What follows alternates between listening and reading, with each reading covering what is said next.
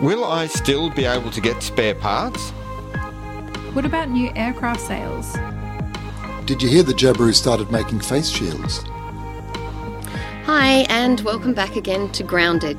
This is episode 7 in a series of podcasts about the impacts of the pandemic on general aviation in Australia.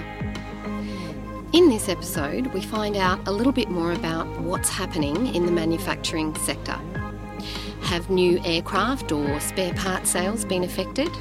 What's happening for supply chain? And whether manufacturing might really take off again in Australia. And of course, I ask about Jabiru's brief foray into the face shield market.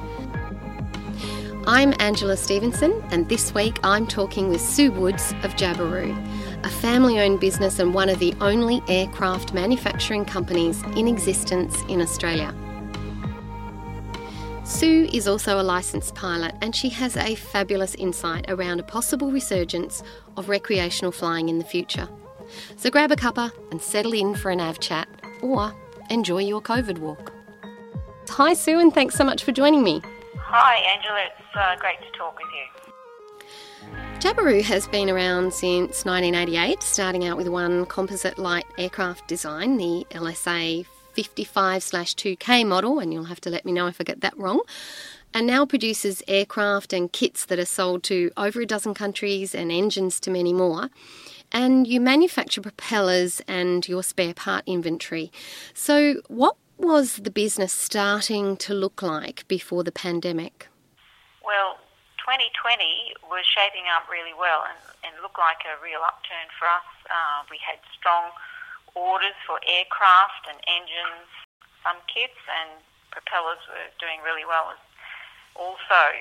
So it, it, it really looked like a, a, good year coming coming up. Then, then of course, the pandemic hit the world, uh, which was really left field. Hmm.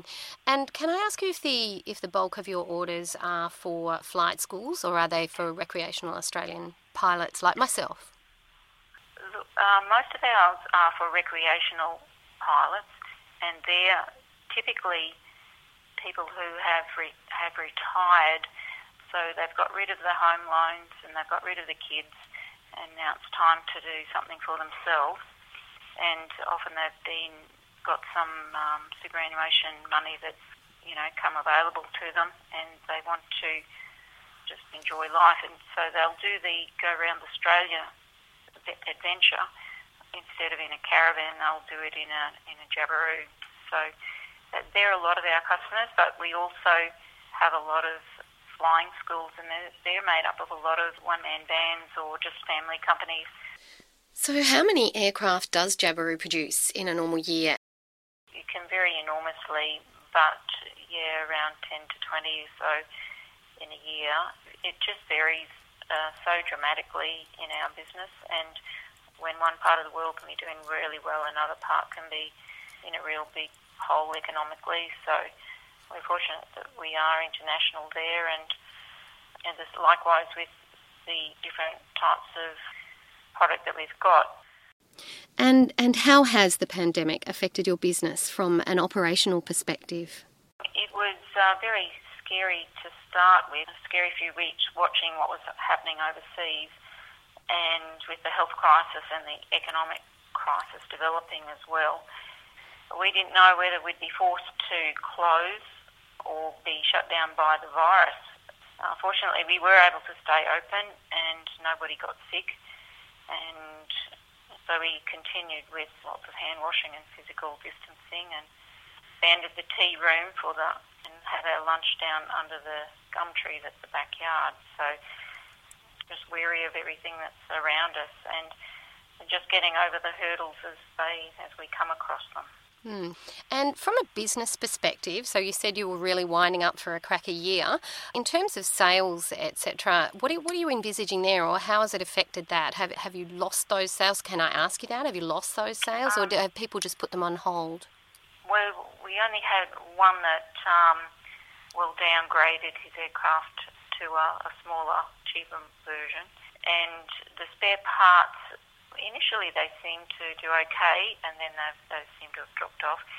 But I think everyone's just in a, a bit of a wait and see mode at the moment. certainly we have seen some de- some decline, but just hopeful that it'll revert later on when people get a bit more confidence in what's going to happen. Mm. So, in terms of strategy, most businesses have some sort of a five year plan. If you have one, have you reviewed that? Have you looked at what you're doing? Mm. Our business, you can make a five year plan and it'll have been changed before the ink's dried. So, um, we've just got to always remain really, really flexible and not get too set on any one path. We've just got to be able to adapt to, to whatever comes, see, see what, how it rolls, basically. Mm. And what about supply chain? So has that been affected for you at all? I mean, I know that you manufacture, so those bits and pieces that you require to manufacture. How do you what do you see issues around supply chain? Well, we were really, really concerned to start with, but our supply chain chain has not been too badly affected as it turns out. Well, so far anyway. Uh, we have high stock levels of raw materials for the engine parts. And many of these we machine in-house. Uh, our Australian suppliers haven't been slowed so far, and our international suppliers have fared okay. We always seem to find some way around supply chain hiccups, though it does add a lot of stress at times. We probably more concerned what's going to happen in eight months' time because most of all parts that we get in have eight month lead times on them. So it just depends on how badly affected those countries are as to what happens downstream. And what else might keep you busy this year? If there's not a lot of orders in the aircraft side, then often there'll be more things happening on the engine side or the maintenance side or with propellers or spare parts. So we're fortunate to have a few areas that will see us through difficult times. We've also got a lot of other projects on too, which um, give us plenty of, to think about. So we've got two aeronautical engineers here and a team of very experienced technicians, and they're currently working on some projects that will lead us into new areas of technology that have wider application than recreational aviation. So we've always got those projects to work on. Hmm. It seems that the businesses that do have a more diverse approach to business generally seem to be faring a bit better in this crisis. Well, you do have to be very innovative, and our company's always been innovative and and tried to get uh, product on the market when the when the needs there. So many companies, well, even we've we've seen even in this crisis where people, by the time they actually get geared up to, to be able to provide the product, the market shifted. So we've always got to be able to respond very quickly to, to whatever's happening out there. And um, and can I ask you if you've laid off staff or put staff on or just repurposed staff? Uh, we mainly uh, juggled our staff, and they're all quite multi-skilled and very flexible. So we've just, uh, yes, as you'd say, repurposed them. And do you think that the government assistance has been substantial, not enough, about right? Is there something they could have done differently? Oh, look, I think the government assistance has been very significant and made a valuable difference to us. We are very fortunate to live in Australia and should appreciate that every day. Uh, most other countries not been so fortunate. So I think we've got to be very thankful. Hmm. So I want to just ask you about manufacturing generally. There's um, quite a bit of a push for manufacturing to come back in Australia, and I know you guys are one of the only aircraft manufacturers left in the country. Do you have any insights there, or do you have any feeling for whether or not that will actually happen, and whether the whether the government will suddenly wake up and go, "Oh yes, we actually need to do that, so we'll invest in manufacturing"? I'd like to say so, but I think everyone's got a very short memory, and after the crisis has passed and we get on with our lives, it'll be it'll be back to just getting things at the, the best price we can. So only time will tell on that. And I, can I just take you back to the repurposing of your staff for your operation? Can you tell me about Jabiru's Face Shield production run? How did that all come about and where might it go? It all started when we, at that time, when we were seeing on the news every night those horrible reports coming from the situation in Italy uh, with the healthcare workers there not properly protected and some dying in the course of duty. Uh, here at home, our healthcare workers were getting very worried too, and because we because they had insufficient protective gear as well. And one of our engineers, Alex, and I both turned up at work after a weekend of watching these reports and both simultaneously wanting to do something to help. Um, both of us having friends and family on the front line who we wanted to protect. Uh, Alex uh, found an open source file for a 3D printed face shield um, band being used overseas and quickly managed to modify it to suit the certain materials available to us. Uh, so he printed the headband section and then he uh, worked out how to uh, put the shield section on it out of polycarbonate. And so probably within a day he had made one and and then had it tested for comfort and the disinfectants on it uh, in a dent, local dental practice. Then, uh, with the speed of the social media, just by releasing some photos of the prototype, we had uh, an order from for paramedics in Western Australia, and then we got orders from a doctor running a fever clinic down south in Sydney, and physios and dental surgeries and GP practices, and then a uh, local hospital group.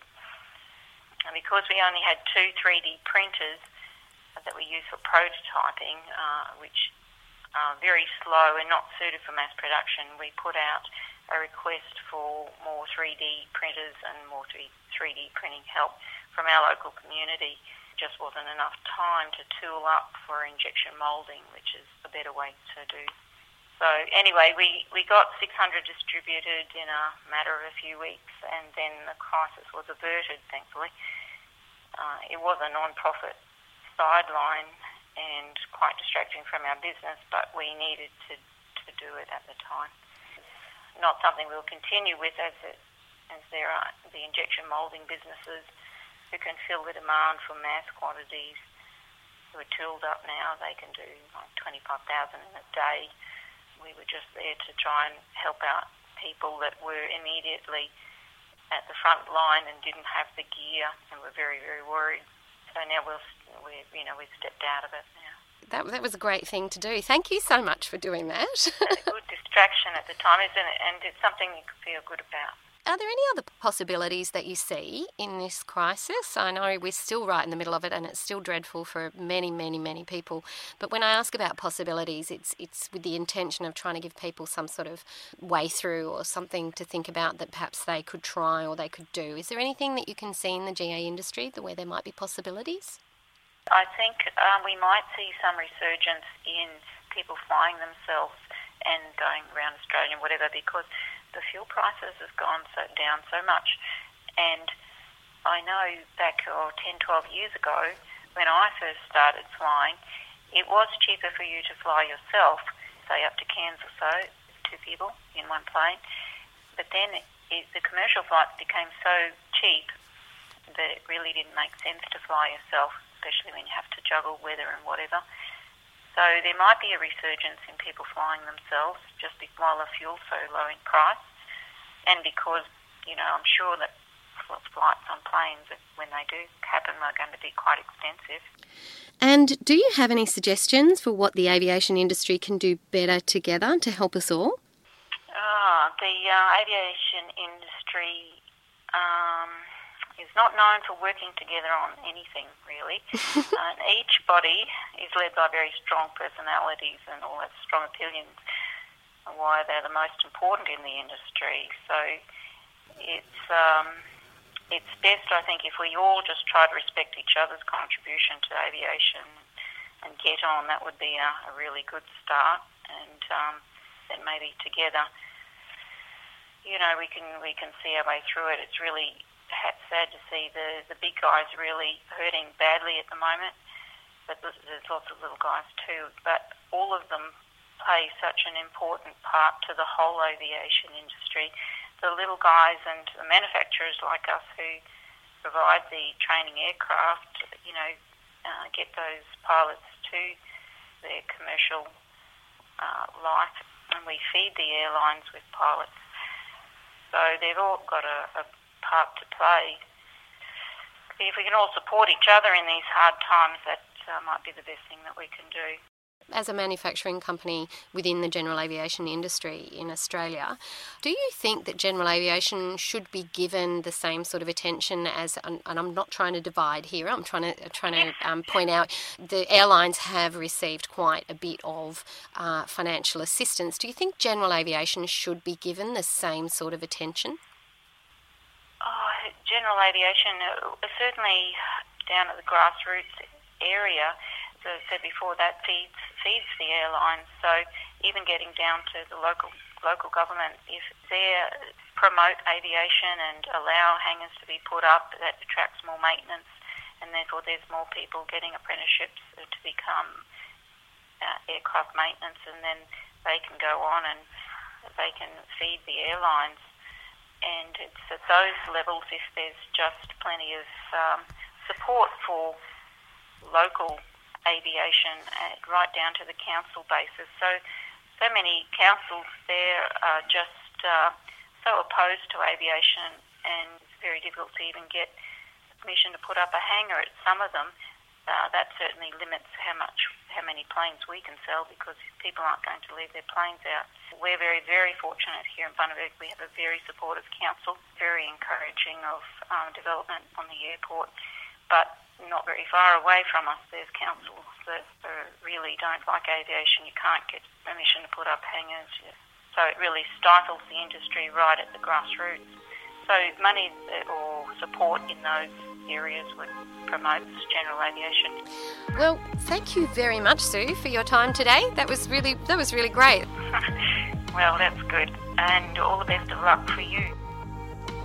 That was Sue Woods, business manager of Jabiru Aircraft from Bundaberg in Queensland. So, what do you think? Will recreational flying see a resurgence? Are you more likely now to buy a plane now that fuel is so cheap? And my bonus question for you today is Do you agree that manufacturing in Australia won't really take off? Will Australians simply want the cheapest product, or will they buy local? Take a minute to give me your thoughts. Go to rightspeakfly.com forward slash grounded and find today's episode's comments section. As usual, it's Friday Fly Day, so don't be av bored. Have you heard about the first ever GA formation flight into Melbourne International Airport? As soon as those Victorian recreational flying restrictions were eased, a group of private pilots from Lilydale Flying Club called the Wedgetails, and I'll leave that up to you to shorten in an Australian manner, they seized the opportunity to create an historic first and form up and into a very, very quiet YMML. The event was organised to lift the spirits of everyone at the airport and everyone in this great big aviation family that has been affected by the impacts of the COVID 19 pandemic. You can find out all about Operation Tulla Bucket at www.australianflying.com.au and there's an excellent 15 minute video of the whole thing. Yours truly was a co pilot, and it was literally a once in a lifetime opportunity. You'll have to watch the video to see how excited I actually was about it. Public thanks to all involved at Melbourne Airport, including Air Traffic Control, Air Services, Melbourne Airport Corporation, the safety vehicles on the tarmac, Victor Pody Aviation Photography, and everyone who contributed to the video footage. I'm looking forward to being with you again next week, hopefully, an episode more focused on the charter sector of general aviation. I'm Angela Stevenson. Never forget how lucky we are to be in this industry. Be like the Wedgetail Formation team. Spread your wings and spread the love of aviation. And remember, you can always go round like Murray.